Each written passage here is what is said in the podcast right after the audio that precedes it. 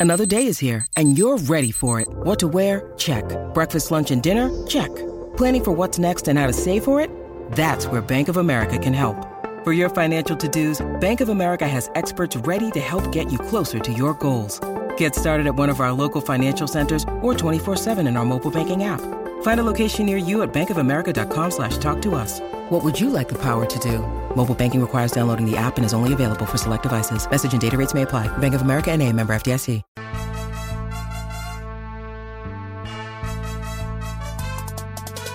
Welcome to Andy Staples on three. Happy Tuesday and congratulations to one of our favorite people to watch in college football. You may not have heard of this guy if you're not a Big Ten fan, if you're not an Iowa fan, but this is one of the most important people in the sport. And this is someone who is working miracles on a daily basis. And finally, he got the recognition he was due. That's right. Phil Parker, Iowa defensive coordinator, wins the Broyles Award for the nation's best assistant coach. Phil Parker isn't just the nation's best assistant coach, he is the nation, nation's best coach.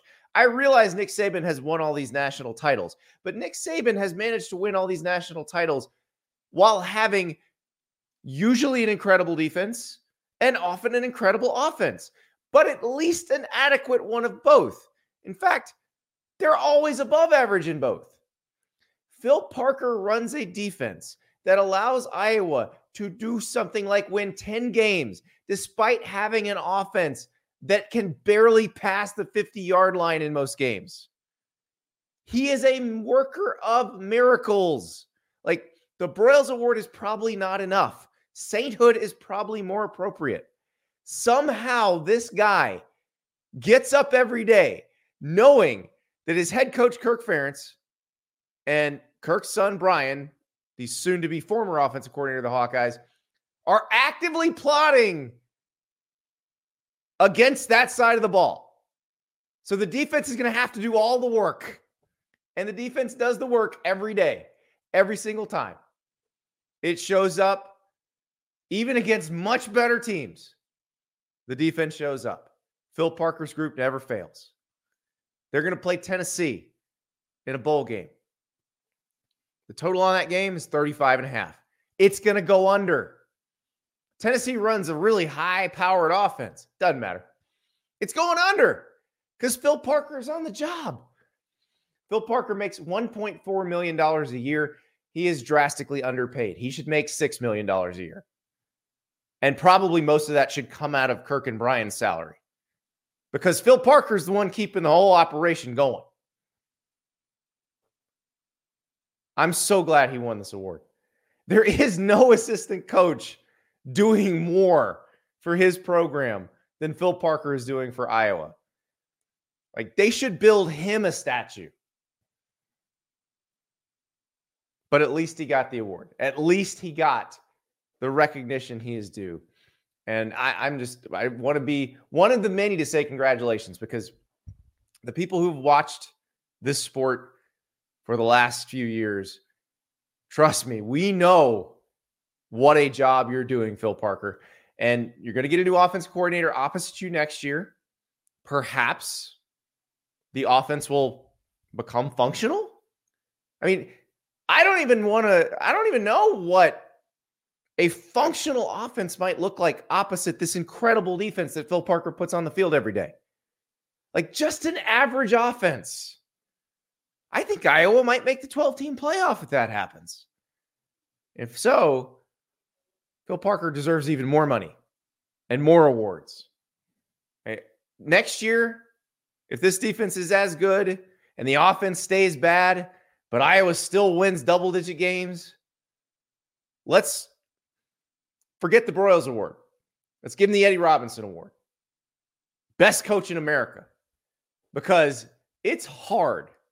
It is hard to play good defense when your offense keeps putting you in terrible positions. Now, this is where we we give some credit as well to LeVar Woods, the special teams coordinator at Iowa, and to Tory Taylor, the Iowa punter, who I think Phil Parker probably, if we're being honest here, he and Tory Taylor just need to all get a beer together and say, we're carrying this whole team. It hurts. Our backs are tired, but we've carried this whole team. But congratulations to Phil Parker. In all seriousness, I am so glad that he won the Broyles Award. He probably should have about five of those by now. But that is a great performance again by his defense. And I, uh, my Christmas wish for you, Phil Parker, is that you get a functional offense on the other side, just so we can see how good your defense really is. Because I think it would look even better. Can't wait. So, on a day when much deserved recognition came down, also shocking news. Absolutely shocking news. I don't normally get into the NCAA stuff. I don't normally get into the rules stuff on this show because I, I find that it bores you to death. Really. We, we've done it a lot in the past, and people just kind of check out. They say they care about this stuff, but most people really don't. They just want to watch the games and they want to know if their team won or their team lost or if the playoff selection committee screwed their undefeated Power Five champ out of a spot in the playoff. They want to know that. They're not as worried about the minutia of the rules. That said, what happened Tuesday was incredibly significant. So we probably do need to talk about it. Charlie Baker, the NCAA president, relatively new NCAA president, sent a letter to schools saying that they need to radically re envision the top subdivision of college sports. So you've got the FBS, 133 schools. Some of them make a lot more money than others. What Charlie Baker is suggesting is a new subdivision where these schools would be allowed to create their own rules and schools would actually be able to make NIL deals with the players themselves. They wouldn't have to go through a collective. And there'd be a buy in, basically. So, what he's suggesting is somewhat of a super league because the buy in, here's how it would work at least half your athletes must receive at least $30,000 a year placed in a trust and you they can access it as the schools see fit. And those those payments must comply with title ix but again remember i said the schools would be allowed to make nil deals with the athletes as well according to this letter that charlie baker sent to the schools. This is a radical departure from everything we've ever seen from the ncaa it was it, it, it's full of common sense which is something we're not used to seeing out of the ncaa it looks like someone looked at all of the issues facing the schools and the NCAA, the lawsuits they've been facing, dealing with with players trying to get status as employees, it looks like they looked at that and said, "How could we create a system that might get all these people off our backs?" And I was shocked. Now, it's all theoretical. The schools would have to approve this and if you followed this long enough, you know how that usually goes. That somebody's going to, well, we can't do this and we can't do this. You can't do this. And all, and they never actually get anything done. It never goes anywhere. But it might have to go somewhere now. They might have to do something like this. But it's just so incredible after years of watching the schools and the NCAA, which is run by the schools, dig their heels in no matter what, to try to keep the athletes from getting more money. Every time they went to court, same argument. If we give them money, it'll destroy everything. Now you have the president of the NCAA saying, you know what? It's not going to destroy everything. In fact, this may actually work. This may be a way to make this work in a less stupid way than it works right now. Because right now it's it's kind of dumb if we're being real about it you know, we've spent the last few days talking about the transfer portal. We spent the last few weeks talking about giant coaching buyouts and and coaching salaries, and then we we you know we have these coaches like Dave Doeren at NC State turn around. He makes millions of dollars saying, you know, you you guys need to donate to the collective, and you got uh, Jim Mora at Connecticut saying, I don't want to hear any complaining unless you're donating to the collective. It's crazy these millionaire coaches have to beg donors to give money to this group that will then pass the money along to the players instead of just giving it to the school to pass along to the players. But the only thing you can do if you get to the school is they'll give it to the coach or they'll build a facility or they'll give it to an associate athletic director who, well, we, we don't really know what that guy does. So that's part of the problem, which you could potentially alleviate if you let the schools just do NIL deals with the players themselves. You don't have these third party collectives, which sometimes represent the school's interests, sometimes they don't. It's it, it is really amazing college sports ability to to recruit the middleman. But this would attempt to eliminate that. It would also attempt to pass more of that money along to the athletes. You know, it's not an official revenue share like you would find in a CBA, but it it would essentially be the school sharing a larger portion of their revenue with the athletes. So Jim Harbaugh, who has been advocating for that revenue share, he'd be happy. It's really interesting. The buy-in aspect of it makes it really interesting because there's a lot of schools that can't do it. And you know what? That's okay. If they can't afford it, don't do it. But don't attempt to compete with the schools who can and don't drag them down because you can't. So, what would this look like? Remember, this is football. And I'll get to why it's just football in a second. It would be another subdivision, and these teams would play each other, but they also could play other members of Division One. So I would say, most likely, if I were to guess which conferences could afford this sort of buy in, it would be the schools of the ACC, the Big 12, the Big 10, and the SEC. That would be your Super League. And if they could afford that buy in and chose to do it, they would mostly play one another, but they wouldn't have to just play one another, which you think about it, if those schools all just played one another, things could get pretty hairy for Indiana and Vanderbilt. You're not going to win many games. Well, this would allow them to schedule some wins. So that stays more status quo. It also allows those dollars to trickle down to the schools that don't have as much. But that's not why Charlie Baker's suggesting this.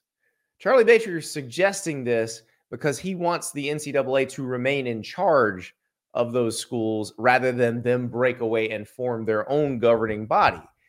And here's why. If they were to break away and form their own governing body, they could theoretically form their own men's basketball tournament. Now, a men's basketball tournament involving those four leagues would be pretty interesting. You could have a, a pretty big tournament. It would not be as interesting as March Madness. You'd never have St. Peter's beating Kentucky. You'd never have UMBC beating Virginia. You'd never have Northern Iowa beating Kansas. But it would make money. And because they'd only be splitting it 60 something ways, it would probably make them each more money than they get now from the current men's basketball tournament.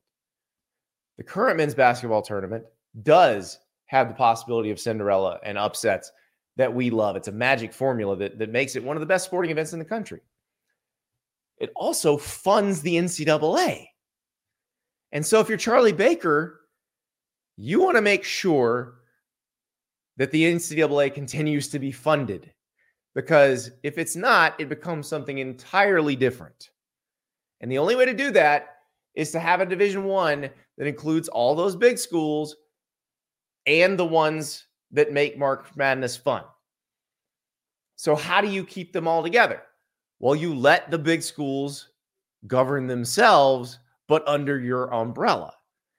And does this change the lawsuit situation? We didn't talk about it on the show because, again, all this stuff tends to make your eyes glaze over. But I have to pay attention to it for work. And I remember very late on the night of November 3rd, when everybody's worried about what's going to happen in Alabama, LSU the next day, what's going to happen in Bedlam the next day, there was a decision in a federal courthouse in Oakland. Claudia Wilkin, the judge who's heard all of these cases against the NCAA, the antitrust cases, House versus the NCAA, former Arizona State swimmer filed suit saying the schools colluded to keep athletes from getting NIL deals for years and years. And those athletes are owed damages, they're owed back pay. Well, Claudia Wilkin on November 3rd certified the class. It essentially put the NCAA and the schools on the hook for billions of dollars in damages. They're going to have to settle this case because they're going to lose if they go to court. And it's going to cost a fortune. It's going to cost a fortune to settle. But they know there could be more after that they know there's still this march toward athletes trying to get employment status, which may still happen. Like all of this that they're trying to do may be 10 years too late to stop that. But this actually, if you look at it, if, if it works out the way it seems to be laid out in this letter from Charlie Baker, might actually be a better financial deal for most of the athletes than being employees who then negotiate a collective bargaining agreement. We'll see. They may wind up being employees anyway, and all of this may be moot. But it is very interesting to see the leader of the NCAA do a complete about face to embrace common sense, to suggest something that gives more to the athletes rather than tries to keep it away from the athletes. Like that whole trust fund thing. At least half the athletes, at least $30,000 per athlete. They're not capping it. You can give as much as you want. That's a floor. NCAA used to work in ceilings, and now they're working in floors. That's a big difference. Now, naturally, everybody wants to know what's the catch. The catch may just be that this is Charlie Baker's Hail Mary because realistically, he was hired because he's the former governor of Massachusetts. He's an experienced political operator. He was hired to lobby Congress for a bill that would save these people from themselves. But that's not coming. And I think he realizes that. I think he understands that bill isn't coming. So he's trying to figure it out. And his job is as the president of the NCAA. So he's trying to figure it out within the confines of the NCAA. Now, normally something like this, this is really big. This is big picture. You'd ask around, you'd, you'd run this by some people. I talked to one of the athletic directors who is one of the people you would run this sort of thing by. Most people in college sports were completely blindsided by this, did not know this was coming. This AD was one of them. Found out about it on Twitter. Ross Dellenger from Yahoo was the one who obtained the letter at first and, and published it. So naturally, athletic directors, coaches, everybody else wondering what's the catch here? And it might just be the NCAA trying to survive. It might be a way to try maybe stop the lawsuits, maybe stop the march toward employment status. But it's interesting because this AD said to me, Time will tell, but put a pin in this day. We will see how this plays out. But given the crap we're already dealing with because of the NCAA, their, their past practices, the NCAA's past practices, their future is now clearly in question. So maybe the schools with all the money just want to break off and do their own thing. Maybe that's the, the whole goal. But maybe they negotiate this new subdivision. And maybe they decide only members of that subdivision can play in the college football playoff. Who knows? There's going to be a lot of hashing out.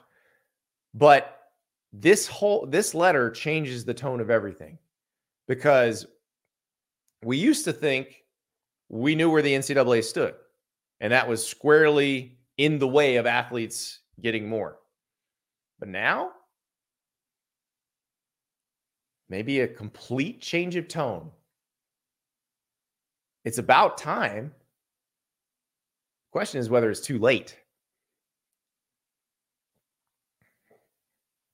All right, enough governance stuff.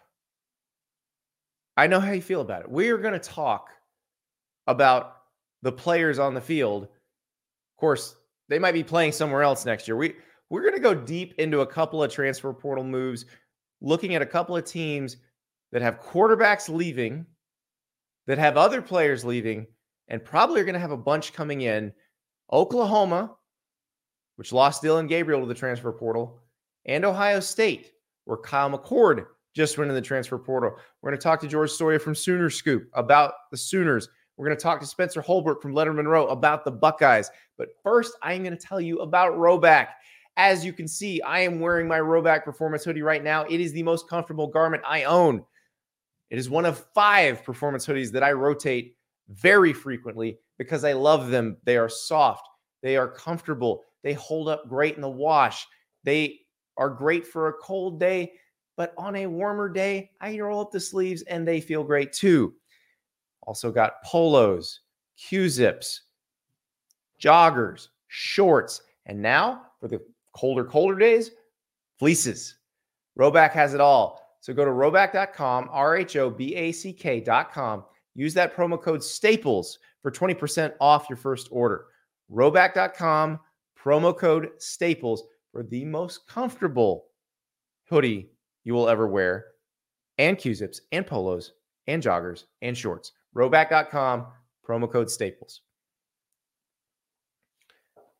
All right, now it is time to delve a little deeper into the transfer portal. One of the biggest moves of Monday was Oklahoma quarterback Dillon Gabriel heading into the portal. This is his second trip through the portal. Remember, he went from UCF to Oklahoma with a brief pit stop at UCLA where he was committed. But then once Caleb Williams went to USC, Gabriel replaced Caleb Williams at Oklahoma. Could he replace Caleb Williams again at USC? Well, maybe that's a possibility. Oregon seems like a possibility.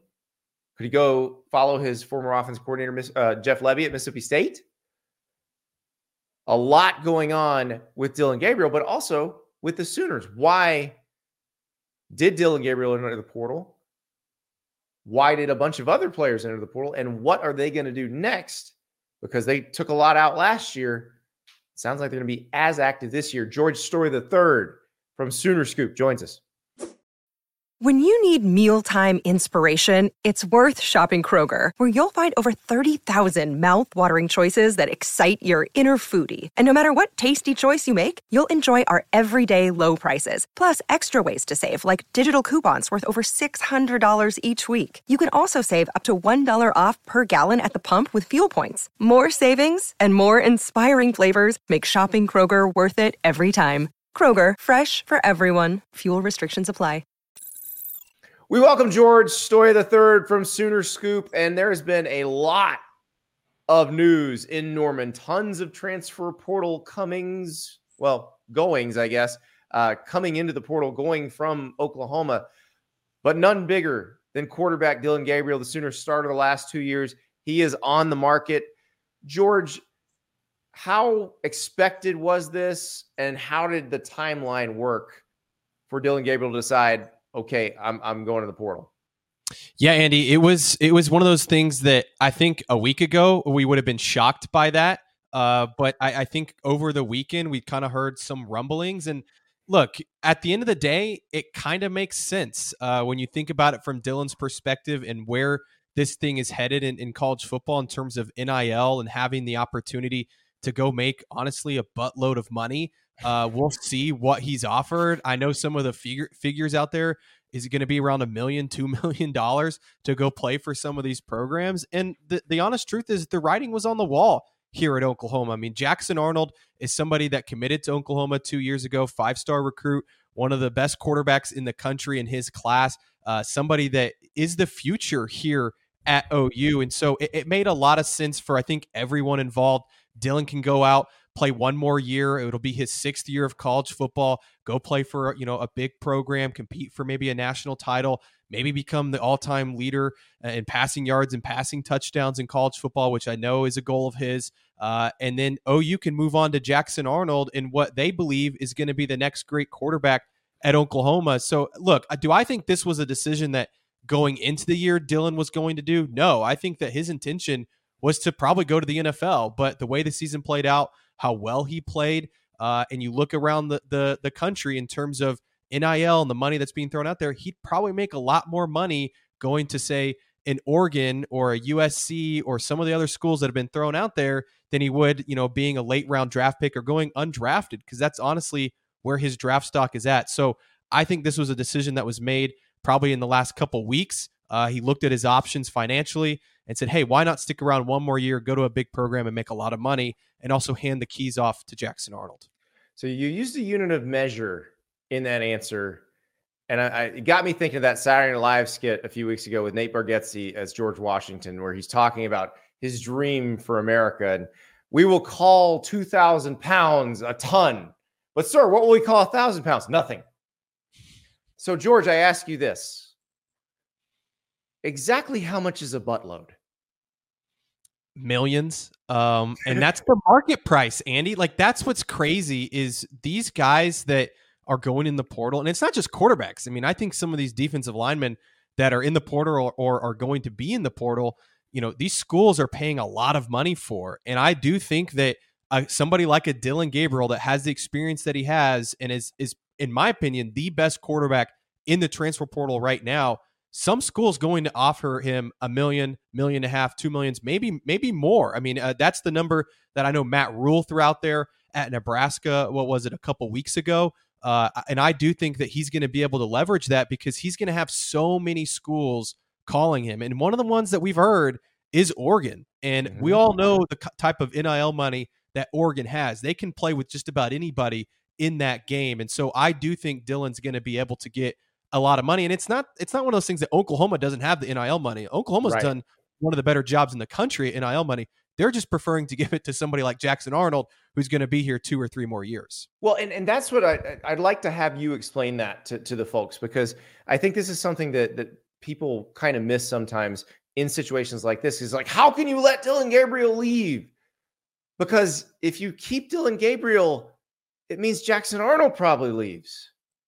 Yeah, and th- that's the world world we live in is when you have somebody of Jackson Arnold's caliber who could also go just about anywhere in the country. I think a lot of schools would take him right now, even though he hasn't played a whole lot of football yet. That's what Oklahoma's dealing with is do you want to lose Dillon Gabriel uh, and lose one year of him, which he could be incredible next year. I mean, he could he could go win the Heisman Trophy or at least compete for it and help help you compete for a national title. Or do you want to lose a guy in Jackson Arnold who they believe can be a Heisman contender, be just as good as Dillon Gabriel, if not better. I mean, he definitely has the tools to be a great quarterback in terms of what he can do with his arm. And you get to have him for two, maybe three years. And and that was always the plan. I mean, they were trying to redshirt him this year to keep him for four mm-hmm. years. I, I you know, I think he's going to be too good for that. But uh, obviously, Dillon goes down in the BYU game and they have to burn it. But this is a situation where Oklahoma feels very comfortable handing the keys to Jackson Arnold. I mean, he committed to Oklahoma, like I said, two years ago. I believe in some some industry standards, he was ranked as the number one quarterback in his class. I mean, he's a guy that uh, can do a lot of different things and is the future of this program. And it's been known for a while. I mean, Brent Venables said back in training camp, we know this is Dillon's last year and we have to get Jackson ready. So this has always been the plan for Oklahoma. I know there's some people out there like, well, how can you get rid of Dillon Gabriel. This was I don't think it was them pushing him out the door necessarily. Dillon know knows uh, what was going on. He knew the plan, uh, and he even said on the radio today. He went on the local radio here in Oklahoma and said, "Hey, Jackson's ready, and we all know it, and I'm excited to see what he can do at Oklahoma." So I think this again was something that was uh, good for all parties. Yeah, I, I think we're going to see this in a few different places where you have somebody who has a COVID year, and the coaches can't really account for that as they recruit. Like they have to recruit as if you're going to leave when you're supposed to leave. And that person has an opportunity. Like, you know, I look at Dillon uh, uh or, you know, Dillon Gabriel situation and I look at Michael Penix Jr. and Bo Nix. Like they could have gone to the NFL last year and they would be on rosters right now. But I think they're in better a better position to go to the NFL now. And Dillon Gabriel, I think about you've mentioned Oregon USC is obviously a potential option. Ohio State has a job opening right now. These are all places where I'm envisioning him in their offense, and I'm like, ooh, that would be fun. Yeah, it, it, exactly, Andy, and and I think that he is going to end up going to one of those major programs, and and with the 12 team uh, playoff next year, there's a good chance he's going to get to play in that, and I think that that's part of why he wants to do this, and I think it does come down to it's not all about the money for Dillon Gabriel. But I'm sure he looks at it and says, well, how much money would I make as a seventh round draft pick versus and being on probably a practice squad for an entire year versus getting to play one more year of college football, compete at a high level, and maybe make $2 million in NIL? I mean, you're talking about doubling what your salary would probably be as a rookie quarterback for a team that probably doesn't envision you being a starter anytime soon. So uh, I think him putting it on the back burner and also saying, hey, you know, maybe I can even improve my draft stock another year. Especially look at what Bo Nix has done at Oregon. Yeah. I think that's a perfect example. Uh, if you go to Oregon and you have a type of year that Bo Nix has had, and you're sitting in New York next year, maybe winning the Heisman and possibly competing in the playoff, uh, why would you not do that if you're Dillon Gabriel? Well, Kalen DeBoer can call up and be like, "Listen, I know how to coach lefties." Yeah, exactly. I mean, and I'm sure that's that's part of his thought process. I mean, it's the same thing. I don't think he's going to end up at Mississippi State uh, with Jeff Lebby. I know that that was the that was my next question because that is kind of the obvious connection. I, I don't think that's going to happen. I think Dillon knows that that's a project uh, down in Starkville, and and whereas, like you said, he can go to an Oregon or Ohio State or USC and plug right into a team that uh, can compete. One for a national title, and two has the weapons around him. I mean, imagine him going to Ohio State with the type of wide receivers that they have there and the type of offense that they run. Whereas, look, you know, he's obviously very comfortable with Jeff and had a great year this year, but uh, the reality is at Mississippi State, that's a program that if they get to bowl eligible, that's a big win next year. And I think mm-hmm. Dillon has bigger aspirations than that. I also don't know what uh, Mississippi State's NIL situation is. Whereas, again, in Oregon, Ohio State, USC, some of those bigger programs are going to be able to pay up immediately. So let's talk about the other guys from Oklahoma who are in the portal. There, there, were quite a few names. There's some surprises, but I, I'm not sure I was terrifically surprised by anybody. But the you know two backs, uh, Marcus Major, Tawee Walker, uh, Key Lawrence, the safety. Those are the ones that feels like those they had the most playing time contribution and are now moving on.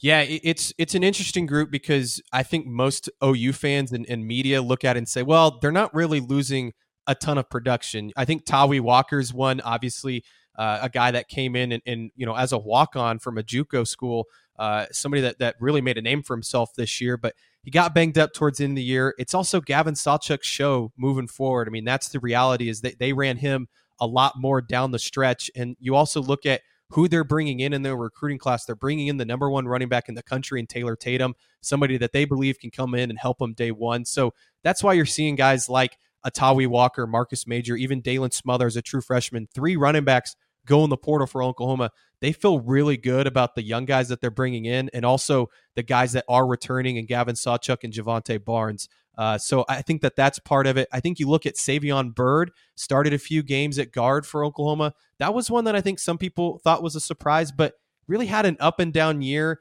Uh, got benched several times, ended up getting beat out by a true freshman, Cayden Green, at left guard. So I think they, again, feel good about maybe some of the younger guys. And, and Savion is definitely somebody that I think just needs some new scenery. And then you mm-hmm. mentioned Key Lawrence at safety.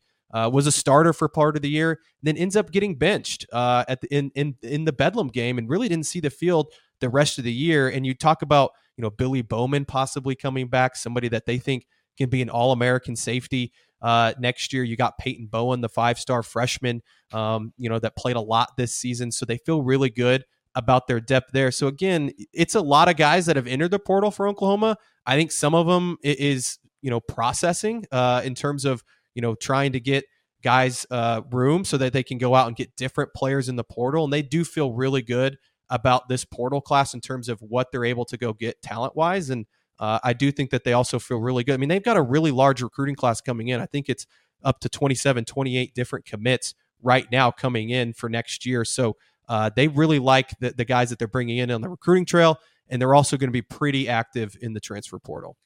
Yeah, it was a case last year where they used the portal pretty well and and seriously upgraded their talent, especially on defense. But they are now going to the SEC where they're going to need even more talent, especially on the line of scrimmage. Where do you see them focusing their their shopping within the portal? I think you need to look at Texas A&M. Obviously, they're losing their defensive line coach, uh, Elijah Robinson. He's going to Syracuse to be their defensive coordinator. There's a lot of guys on that Texas A&M defensive line that Oklahoma finished second in in their recruitment. And if some of those guys enter the portal, I know there's already been a couple out there to go in the portal.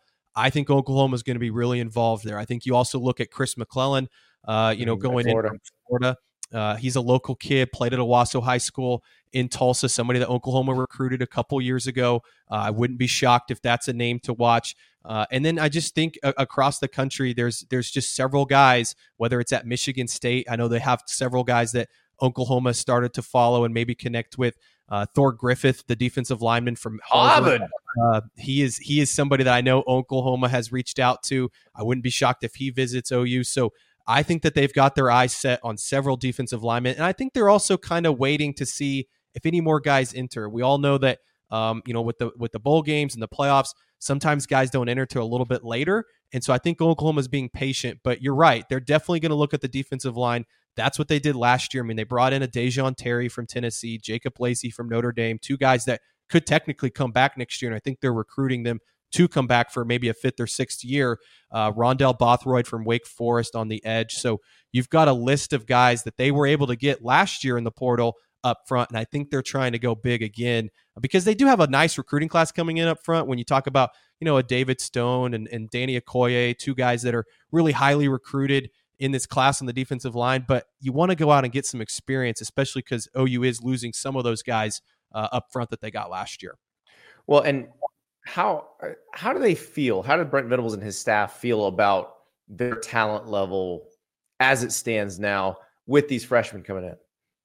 I think they feel really good. Uh, you look at what they did this season; they were much improved. Every statistic defensively, uh, they improved. I think uh, offensively as well, they were very efficient compared to what they were last year, and and that's part of why you see them, you know, uh, just elevating from within in terms of staff members and, and the new offensive coordinator and Seth Littrell and Joe Jon Finley as co OCs is they feel like they have a lot of momentum heading into 2024 and they feel like they can compete in the SEC, but they also know they have to go get a little bit more talent, a little bit more experience because that experience goes a long way. I mean, you talk about some of the guys that I mentioned earlier, Da'Jon Terry, Rondell Bothroyd, Jacob Lacey, they played a lot of the snaps this year uh, and they were all from the portal. And so while I think they feel really good about the talent level that they're bringing in, it takes time. Some of those freshmen, it takes time for those guys to develop and be ready for the game. As well as they've been recruiting, they know that they need some experience to to help fill that gap before those guys are ready.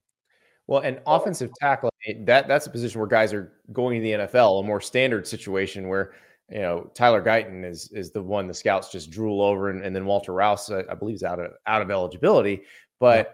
how do they how do they replenish there?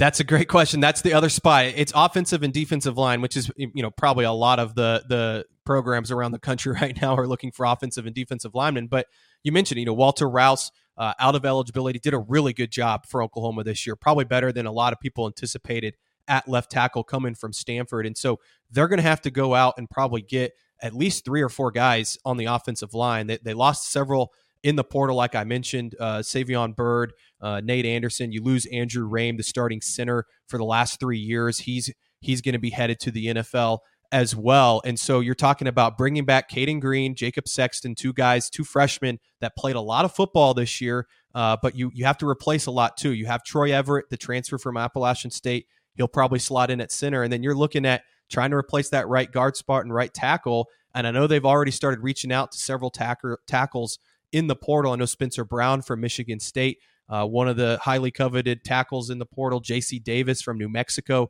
So I bet they're going to be very active in terms of trying to replace that because they have some young guys, Andy, but it's a lot of guys, kind of like the defensive line, that haven't played a lot of football. So if you can go out and get maybe one of those super seniors that have played at a, a Power Five program, or even a JC Davis, who uh, I know NFL scouts really like from New Mexico.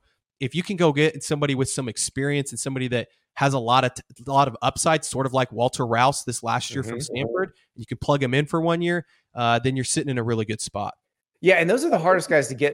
But Oklahoma seems to have done a good job on both lines of scrimmage, taking guys out of the portal and either being able to plug them in right away, or if they have some eligibility and they came from the group of five level, like the the ascendant starting center, developing them. Yeah, and, and that's what you know Bill Bedenbaugh, the offensive line coach, really prides himself on. I mean, you look at the production that he's had. I think he's had more offensive linemen uh, go in the NFL draft in the last you know ten years than oh, I think any other offensive line coach in the country. Uh, so he he's somebody that you know that's what Walter Rouse came to Oklahoma. He you know he was considering OU and Nebraska, and I think Nebraska actually offered him more NIL money, but he chose Oklahoma because of Bill Bedenbaugh. And so I think that's something that he he definitely prides himself off. I know Todd Bates, the defensive line coach as well, very highly regarded in terms of what he was able to do both at Clemson and now Oklahoma. Uh, you know, being helping some of these guys get to their next the next level as well. So uh, I think that that's really helped them when you have two coaches that are so highly respected, like a Todd Bates and Bill Bedenbaugh. Uh, it's a very attractive destination, especially for guys like a Spencer Brown, like I mentioned, that or, or Walter Rouse this last year that might be on the fringe of, of you know being drafted, and then they can come to a place like Oklahoma, play on the biggest stage, and get developed uh, into somebody that can you know improve their draft stock.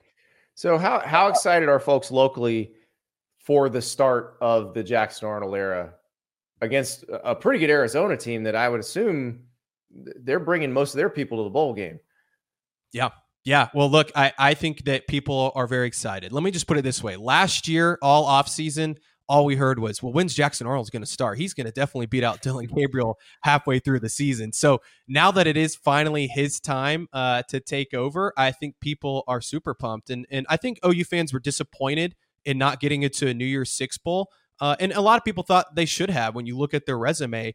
And I think they look at the the matchup and they're like, Arizona, like what kind of matchup is that? You're playing in the Alamo Bowl, which isn't as big of a uh, you know stage and all that. But I think as soon as we found out that Dillon Gabriel was leaving and that Jackson is likely going to start the bowl game, I think people got a lot more excited, especially because look, Arizona's a good football team. Uh, you know, mm-hmm. winners of six in a row. Uh, Jedd Fisch has got that program headed in the right direction. I don't expect them to have almost any opt outs. Uh, I don't think they've had a ton of guys hit the portal. So I, I think that it's going to be a really good test for Oklahoma. And it's going to be interesting to see what does OU's offense look like. They have a whole new play caller in Seth Littrell. Uh, you know, is it more of what Jeff Lebby uh, was doing this year, or is it more of the air raid and what Seth Littrell was doing at North Texas and North Carolina, Indiana, Kansas, all the places that he's coached before? Looks a little bit different. And obviously, uh, Jackson's been learning Jeff's system all year. So, what does it look like to get 15 practices uh, and prepare as the starter in an offense that he hasn't really played in yet? So, I think people are pretty excited uh, for the game. Well, and you should be excited too because you can get a breakfast torta at La Panaderia, and that's I that's what that. really matters here. So, yeah, me and Eddie oh, yeah. will have to put that up. Uh, you you absolutely will. Uh, you you have drawn a very good bowl assignment. I, I don't care what the Oklahoma fans think about being left out of the N- NY six. You are uh, you're going to do all right for yourself, George. Thank you so much, and uh, have fun in San Antonio. Awesome. Thanks for having me, Andy. We will see if Oklahoma can get the right mix of talent out of the portal to be completely SEC ready by next season. But another program that has players moving into the portal and is probably going to take some pretty significant ones out of the portal is Ohio State. The big news on Monday Kyle McCord, who was last season's starter for the Buckeyes at quarterback, he's in the portal now they're shopping. Spencer Holbrook of Lettermen Row joins us to talk about who they might get. Will they get a quarterback? Will it be a starting quarterback? Will it be a backup quarterback? Will somebody already on the roster win that job? And also, what else are the Buckeyes looking for in the portal? Here's Spencer. We are joined now by Spencer Holbrook of Lettermen Row. That is on three's Ohio State site. And the Buckeyes have had an interesting last few days. Spencer, the starting quarterback, Kyle McCord, in the transfer portal. Presumably, the Buckeyes shopping for a new quarterback. So, we talked to Pete Nakos yesterday, and, and he said that according to the sources he talked to, that McCord essentially was trying to get confirmation from Ohio State that he'd be the starting quarterback in 2024. Uh, Ryan Day wasn't quite ready to give that, and then McCord put his name in the portal. What what is your understanding of how that situation went down?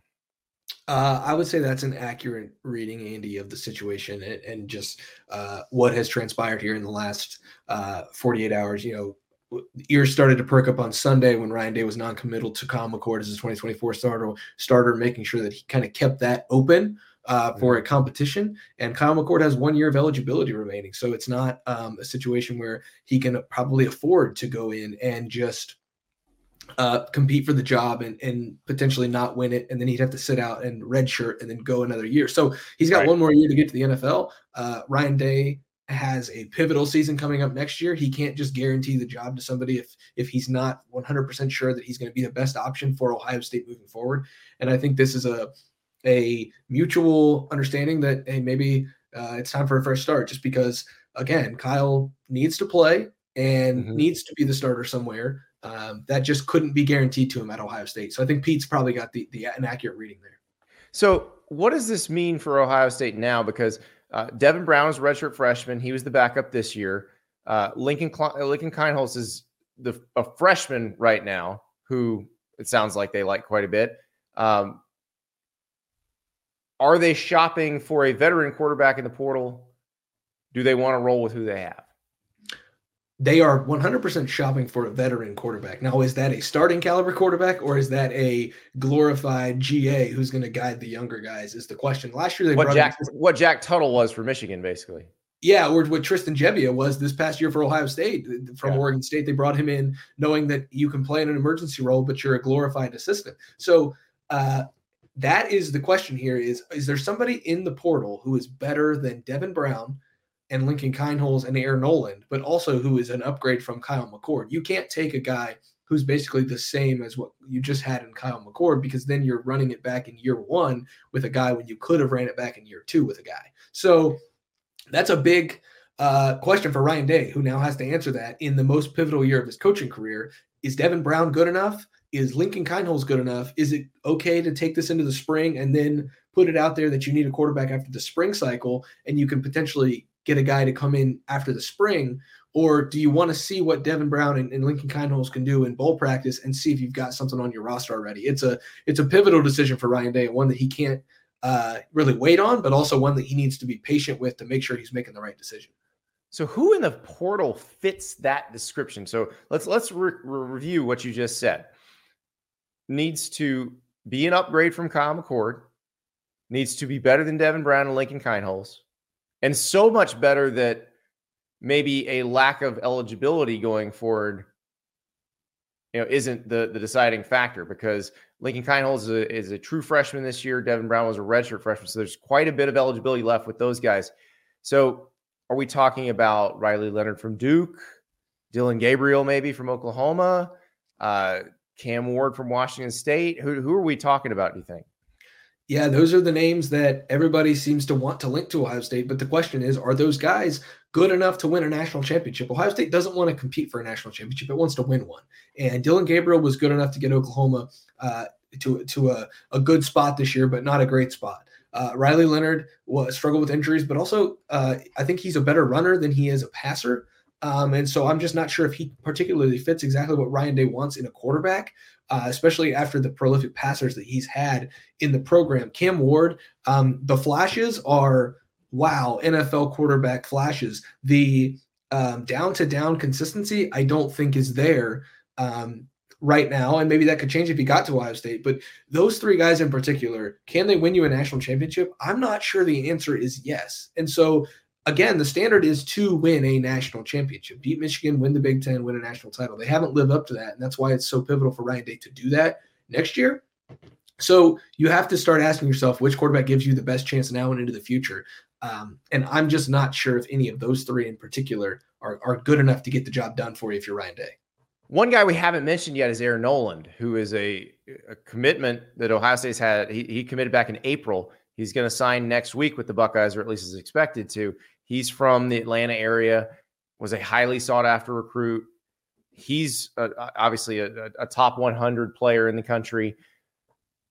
Would he potentially have a chance? Um, I think it would be very difficult for Ohio State to to hand the keys over to a true freshman in as pivotal of a season as next year will be. Um, because yes, they will probably make the 12 team playoff, whether you and I are playing quarterback because of the talent on the right. roster. But that's not the goal here. And Ryan Day knows that's not the goal. You have to beat Michigan and you have to go compete and probably try be very close to winning a national championship. Ryan Day understands the stakes of the next 12 months uh, with with where he is and standing with Ohio State. So I'm not sure if handing the keys over to a true freshman is the correct call here. And I'm not thinking that's what they will do. Now, if he comes in and looks like Trevor Lawrence, then who's to say that he can't win the job eventually? But to say that that he has a chance to win the starting quarterback job, I'm just not sure if that's in the cards right now. I, I would be happy to be wrong, and Ohio State would love to have a three year starter at quarterback from true freshman to junior year and then a first round pick. I'm just not sure if that's in the cards for Ryan Day in such a pivotal offseason. You know, thinking about what you just said with the talent on the roster, I do wonder if the idea of an opening at quarterback for Ohio State might draw somebody maybe we're not even talking about yet into the portal. Uh, is that uh, you know is that a possibility that, that maybe because we know a lot of these guys reach out behind the scenes, players, coaches too, but players definitely reach out behind the scenes to to get a gauge of who might be interested. I feel like this is one of those if if someone were to get an inkling that Ohio State is interested, then they might throw their name in the portal. Yeah, I, I, agree with that 100% because this is the Ohio State starting quarterback job. I think there's only one starting quarterback job in the country that competes with this, and it's the USC starting quarterback job. So uh, it is one of the most sought after positions, no matter who you are in the country. And so to think that Ohio State could put a help wanted sign out in front of the Woody Hayes Athletic Center and not draw uh, attractive suitors, then that would be the wrong way of thinking because Ohio State will do that. If uh, if it has an opening, I'm sure players will want to take that opening. And so you wonder if the Buckeyes continue to string this out and, and, make it known that they need a quarterback in the portal, you know, if Devin Brown doesn't look great in bowl practice, if Lincoln Kienholz doesn't look like he's ready to take a step in year two, um, you know, fresh out of South Dakota from from his freshman season coming in in June, maybe he's not ready. The the options would be probably more than just what you see in the transfer portal. And that's not meaning Ohio State would go tamper um, although there are probably a couple players in the in, around the country that I would tamper for, um, right? You know that level of quarterback. But if it's known that Ohio State needs a quarterback, the the options I think will be more than just what's in the transfer portal right now. There will be people who understand how big of a of a opportunity that would be for them to take that step. Speaking of opportunities, how big of an opportunity is this bowl game against Missouri for Devin Brown? Because you know this is a Missouri team that is very excited to be here this is not a case of a, a team that's like, oh, we're disappointed. Everybody's going to opt out. Like, one, they have really good players who are definitely coming back next year, but also some of their older players probably play just because they've not been in this spot before. Yeah, yeah, and I, I think that's uh, one of the things that's got Ohio State fans all of a sudden excited about a Cotton Bowl when they weren't really excited is like the the opportunity for for different guys to be seen on the field who you just haven't seen. And Devin Brown leads the pack there. You know, so much fanfare about Devin Brown, the number one player in On3's 2022 rankings, the the guy that everybody thought could be next up if Kyle McCord took the step and made it to the NFL, and then Devin Brown could could step in the next year, or Devin Brown could even beat him out this year, and it was a close competition. So. Uh, I, I know that Ohio State is excited to see what they have in 33. I know that the fan base is excited to see what they have in 33, but that doesn't mean that it's just going to click and magically appear as though he's going to be the next first round guy. He's got to go earn it in bowl practice. And and Lincoln Kienholz is a guy who came in, like I said, in June from South Dakota, really low level football, and uh, immediately impressed. Ohio State was was blown away by the way Lincoln Kienholz attacked his first year on campus. So I would not sleep on that. But I do think that that for Devin Brown, this is a not a put up or shut up moment because you're going to get to compete with whoever they bring in if they choose to bring in one, if you choose to stay. But I do believe that this is his moment to kind of seize that job and show everybody that he can be the next uh, in the lineage of Ryan Day quarterbacks. So let's pull back to the big picture here because the last time you and I talked was right after the Michigan game. Ohio State had lost. You're trying to figure out where does Ryan Day go from here? How where does the program go from here? What does it say that they don't have a succession plan at quarterback or did not feel comfortable enough with the quarterback that played against Michigan a few weeks ago to say he's going to be the guy next year? I think this uh, you could look at it two ways. You could say the program's in a little bit of disarray and and maybe they're um, at a crossroads here, or you can look at it and say Ryan Day is not really going to mess around anymore. And he's really going to be aggressive with the way that he attacks this offseason because uh, Kyle McCord was very good this year. He was not great, but he was very good 3,100 yards, 24 touchdowns, just six interceptions. Um, the, the magical drive against Notre Dame, coming up so close against Michigan, being 37 yards away from the number one seed in the college football playoff. When you put it that way, it makes it kind of go into perspective a little bit. Um, but he didn't feel comfortable enough to just completely say, yeah, he's our starter because we have to evaluate everything. He has said that. Uh, he said it on Sunday after when we talked to him ad nauseum. Uh, you will evaluate everything when the season ends the way that it did, and that's what they're doing. They're evaluating the roster, the coaching staff, their personnel decisions, their coaching decisions, their philosophies. They are in full evaluation mode right now to make sure that they are maximizing Ohio State. And it's not about what's best for certain players. It's not about what's best for uh, certain coaches. It's about what's best for Ohio State. And that's not even about Ryan Day. It's about Ohio State.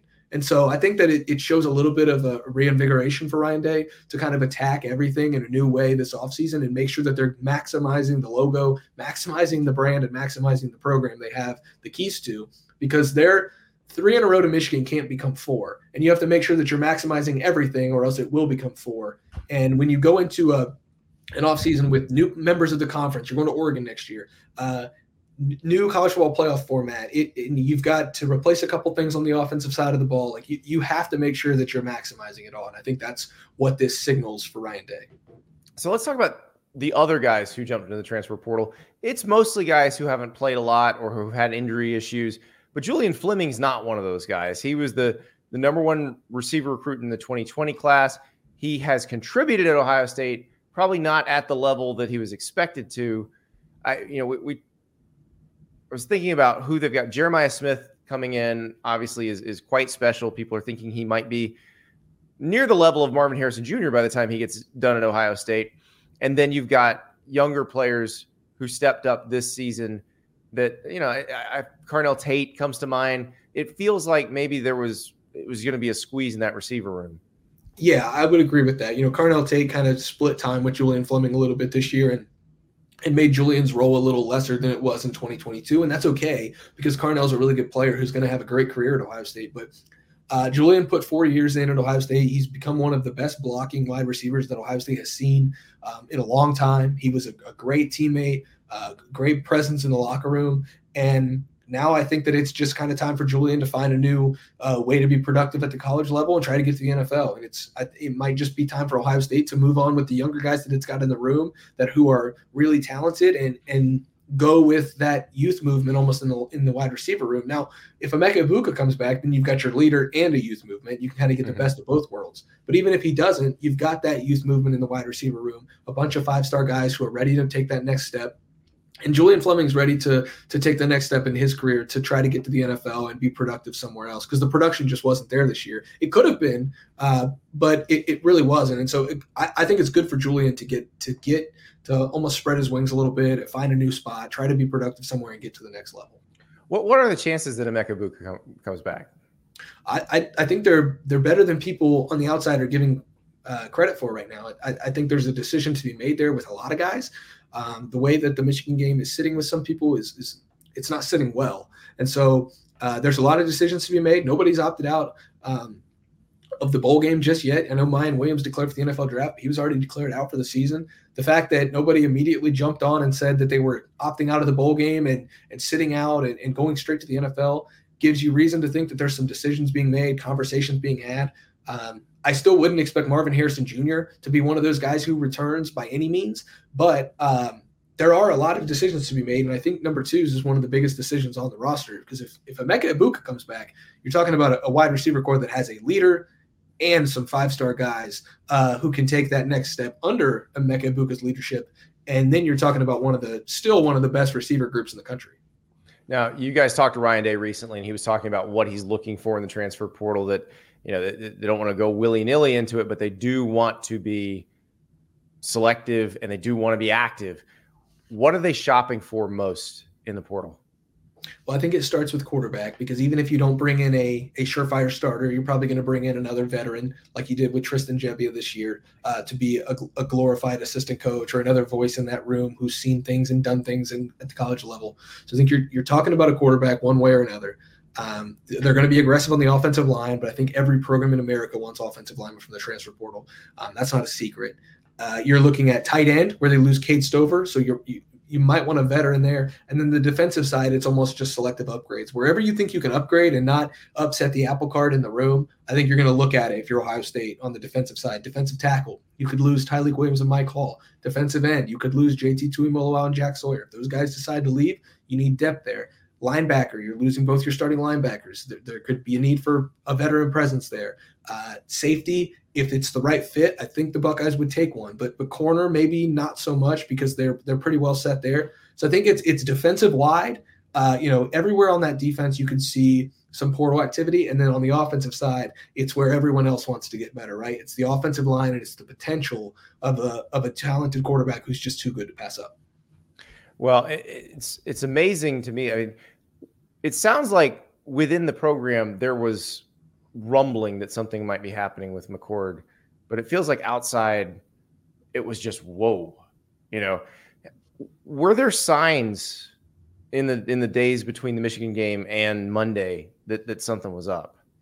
Well, I think it's just I'll start here. It's life at Ohio State because everyone else looks at this and says 11 and 1. Again, you were 37 yards away in the final seconds against Michigan from winning the Big 10 and being the number 1 seed in the college football playoff.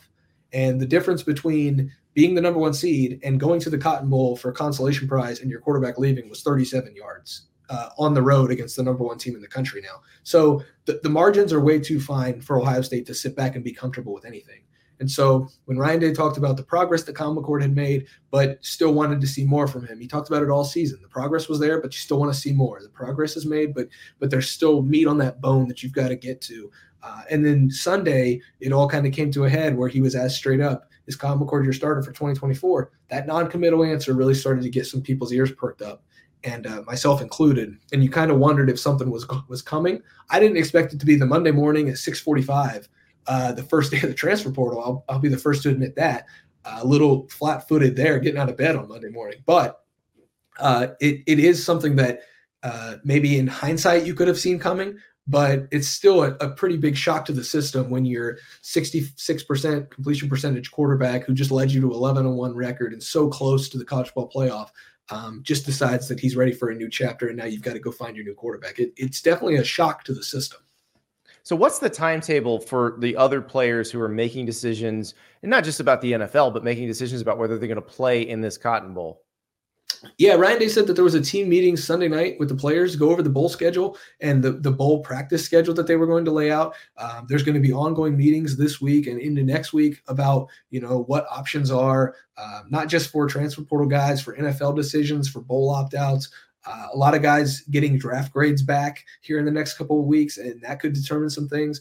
Um, I think that it's just a fluid process, right? You've got to almost be patient with these guys because if you start to push them, maybe you push them away to the NFL when you don't want to. If you start to to push them too hard to, uh, you know, maybe it's your time to leave. Maybe guys want to, you know, how that is. It's a push pull. Yeah. So I think the, the Buckeyes got to be a little careful here. They're they're going to try to get some of these juniors to come back and go all in on a 2024 run.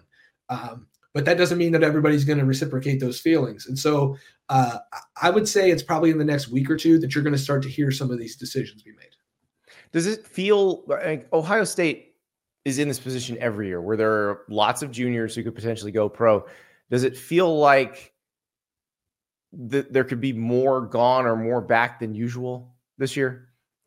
I think I would lean more toward the more back um, mm-hmm discussion. Like like Donovan Jackson's a prime example, a guy who was a preseason All American who kind of didn't play up to that standard this year. Uh, along that offensive line. If he comes back, they'll bring four starters back on the offensive line. You know, they'll have a new quarterback, of course, but uh, Henderson still doesn't have a full season under his belt of, of, full health. You know, could he be a guy who thinks, hey, what could a full season do for my NFL draft stock? If he wants to improve that, could he come back behind that four offensive linemen and and carry the load for Ohio State. Guy like Emeka Egbuka, can he come back and be the leader? And then the defensive side, did you end the season on the note that you wanted to? Did you end your Ohio State career the way you wanted to? JT Tuimoloau, Ohio State means a lot to him. Jack mm-hmm. Sawyer's a Central Ohio kid. It means a lot to him. Are those the kind of guys who make those decisions and kind of spearhead the movement that we saw in Ann Arbor last year? And we saw in Ann Arbor after the 2020 season where, you know, Aidan Hutchinson led the charge in 2020, said enough is enough, comes back in 2021 and gets the job done for Michigan. Uh, Zach Zinter and, and Blake Corum did the same thing in 2022 for Michigan. You know, it's not enough. We're coming back in 23. Could Ohio State see that again? See that type of movement this year? I'm not going to count it out, but it's also the talent level there with all of those guys. You're talking about some guys who could potentially be first round picks, all deciding to come back.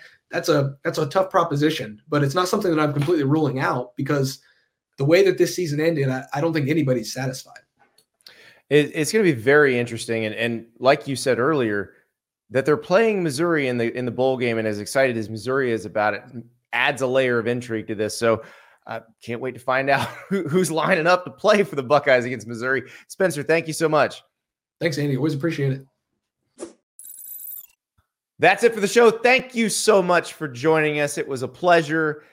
And now I get to ask you one of my favorite questions of the week, and that is to send me your questions.